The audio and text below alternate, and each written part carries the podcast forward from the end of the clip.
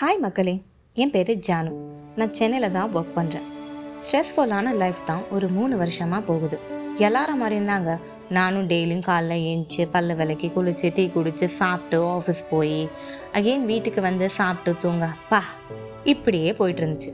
என்னடா இது வாழ்க்கைன்னு நினைக்கும் போது தான் ரோலிங் சேரில் ரோல் ஆகிட்டே வந்தான் நம்ம ஜில்லு.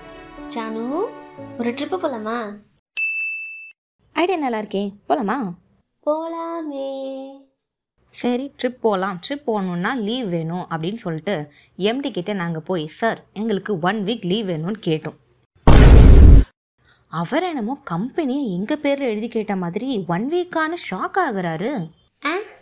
ஒன் வீக்கா நெடில் இல்லை சார் ஒன் வீக் குரில். அதை கேட்ட எங்கள் எம்டி ஒன் வீக்லாம் சான்ஸே இல்லைம்மா. அதுவும் ரெண்டு பேருக்கும் சேர்ந்த மாதிரி கொடுக்கவே முடியாது. இந்த வாரம் ஒருத்தவங்க போனீங்கன்னா அவங்க வேலையை இன்னொருத்தர் பாருங்க. அதே மாதிரி அடுத்த வாரம் ஒருத்தவங்க போங்க அவங்க வேலையை ஒருத்தர் இருந்து பாருங்க. இந்த மாதிரி உங்களுக்குள்ளேயே ஆல்டர்னேட் பண்ணிக்கோங்க. ரெண்டு பேருக்கும் சேர்ந்தாப்புல சத்தியமாக தர முடியாது. அப்படின்னு சொல்லிட்டாரு. நாங்கள் ரெண்டு பேரும் ஒருத்தருக்கு ஒருத்தர் பார்த்தோம். டக்குன்னு நாங்கள் ரிசைன் பண்ணுறோம் சார் அப்படின்னு சொல்லிட்டோம். எங்கள் எம்டிக்கு செம்ம ஷாக் ஆயிடுச்சு. என்னது லீவு தரலன்னு ரெசிக்னேஷனா என்னம்மா சொல்கிறீங்க நீங்கள் தாம்மா இந்த கம்பெனியோட அசட்டே ஒன் வீக் தானம்மா? தாராளமாக போயிட்டு வாங்க. உங்கள் ரெண்டு பேர் பாக்கியமே நானே பார்க்குறேன்னு சொல்லிட்டாரு. ஒரு வழியா லீவ் கிடைச்சாச்சு. வெளியே வந்ததும் இந்த ஜில்லு பண்ண அலப்புற இருக்கே.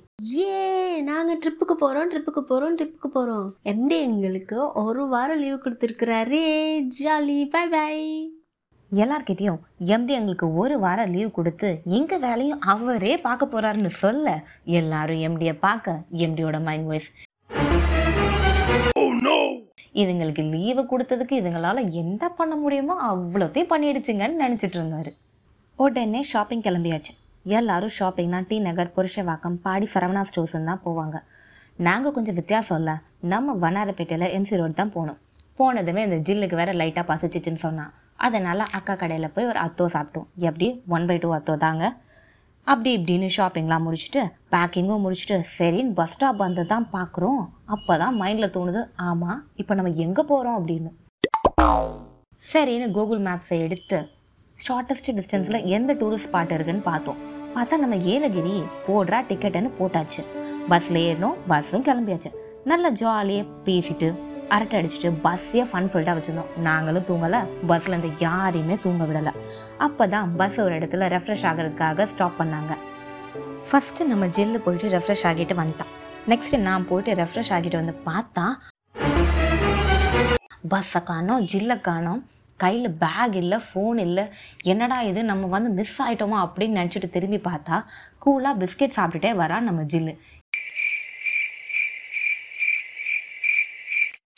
அடியே பஸ் போகுதுன்னு சொல்ல? விடு ஜானு பஸ் தானே போனா போட்டோம். அடியே பேகும் பஸ்ல தாண்டி இருக்கு இப்ப நம்ம என்னடி பண்ணுவோம்? பேக் தானே அக்கட சூடு. என்னன்னு சொல்லி பார்த்தா அங்க ஒரு கடையில எங்க பேக் இருக்கு.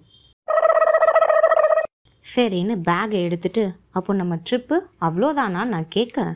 ஜானு அதெல்லாம் ஏன் கவலைப்படுற? நம்ம பண்ண முதல் மிஸ்டேக் நம்ம போக போகிறது ஒரு பிளைண்ட் ட்ரிப் ஜாலியாக போகலாம் இந்த இன்சிடென்ட் நடக்கும்போது கரெக்டாக டைம் பார்த்தோன்னா ஒரு ஃபோர் தேர்ட்டி இருக்குங்க. அந்த அழகான ஹைவேஸில் அப்படியே நடந்து போயிட்டே இருந்தோம். பேசிட்டே போனனால டிஸ்டன்ஸே தெரியல. ஜானு ஜானு வானத்தில் ஏதோ வித்தியாசமாக தெரியுது ஜானு. கலர் கலராக இருக்குது. வித்தியாசமாவா?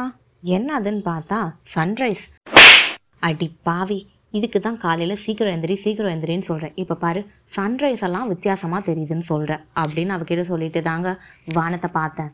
அப்போ என் மனசுக்குள்ள என்ன தோணுச்சு தெரியுமா? காரிருள் சூழ்ந்த வானத்தை கதிரவன் ஒதுக்க கருவிழிகளால் அதை பார்க்கும் பொழுது ரசித்தின் காலை பொழுதைன்னு தோணுச்சுங்க. நம்ம ஜில்லு இதெல்லாம் பெருசாக எடுத்துக்கிற மாதிரியே தெரியல.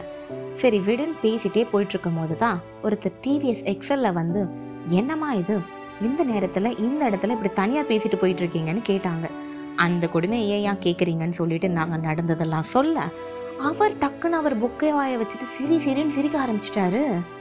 பார்க்கறதுக்கே ஆனால் அழகாக இருந்துச்சுங்க. குழந்தைங்களுக்கு அப்புறம் வயசானவங்க சிரிக்கும் போது தான் அதில் ஏதோ ஒரு மேஜிக் இருக்கும். பார்த்தா அவர் வண்டி நிறைய வெஜிடபிள்ஸ் வச்சுருந்தார். இவ்வளோ மார்னிங்கே ஃப்ரெஷ் வெஜிடபிள்ஸ் வாங்கிட்டு எங்கேயா போகிறீங்கன்னு கேட்டோம்.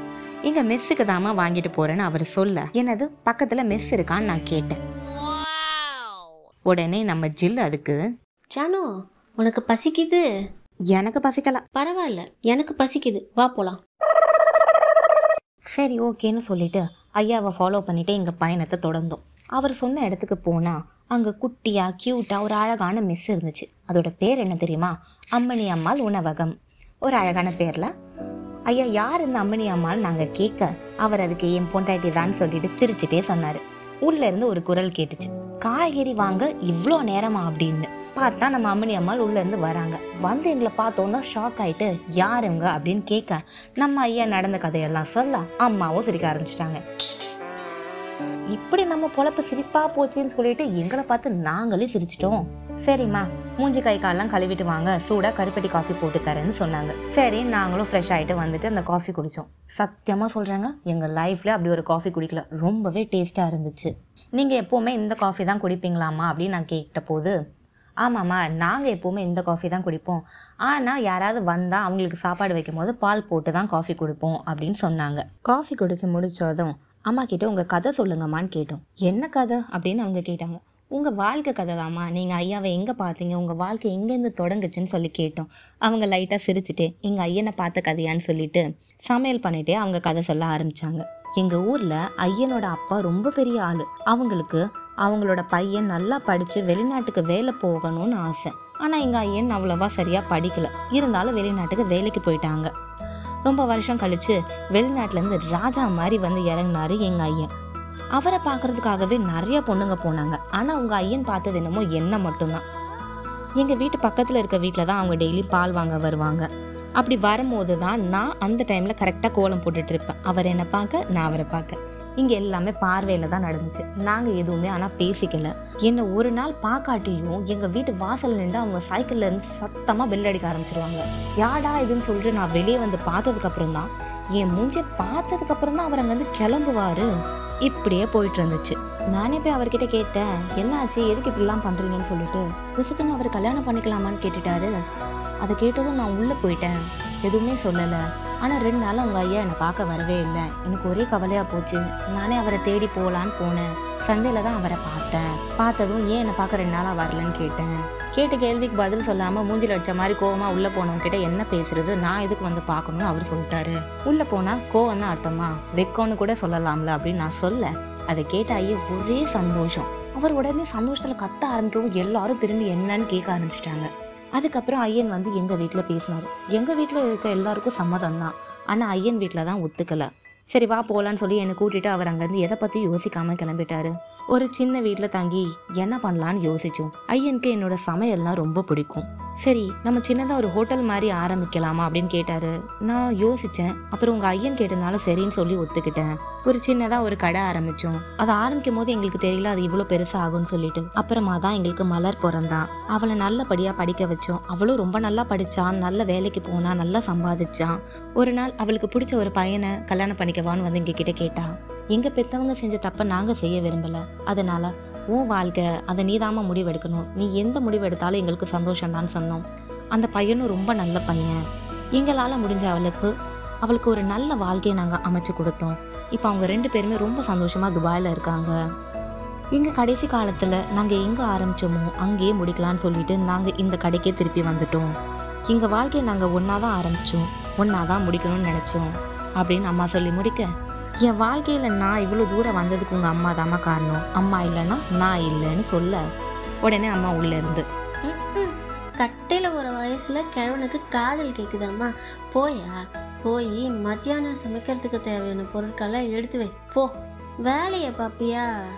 அந்த அவங்களோட காதல் கதையை கேட்டதும் எங்கள் ரெண்டு பேருக்குள்ள ஒரு புதுவிதமான ஒரு வித்தியாசமான ஒரு ஃபீலிங் இருந்துச்சு. அது என்னன்னு கூட சொல்ல தெரில அப்போ எனக்கு என்ன தெரியுமா தோணுச்சு? காரணமின்றி வந்த காதல் கஷ்டங்களிலும் உடனிருந்து காலம் தாண்டியும் வாழ்கிறது. முதுமையிலும் முதிர்ச்சியிலும் முழு அன்பை மட்டுமே வெளிப்படுத்துகிறது. இது எங்களுக்கு ஒரு முன் உதாரணமாக இருந்துச்சுங்க.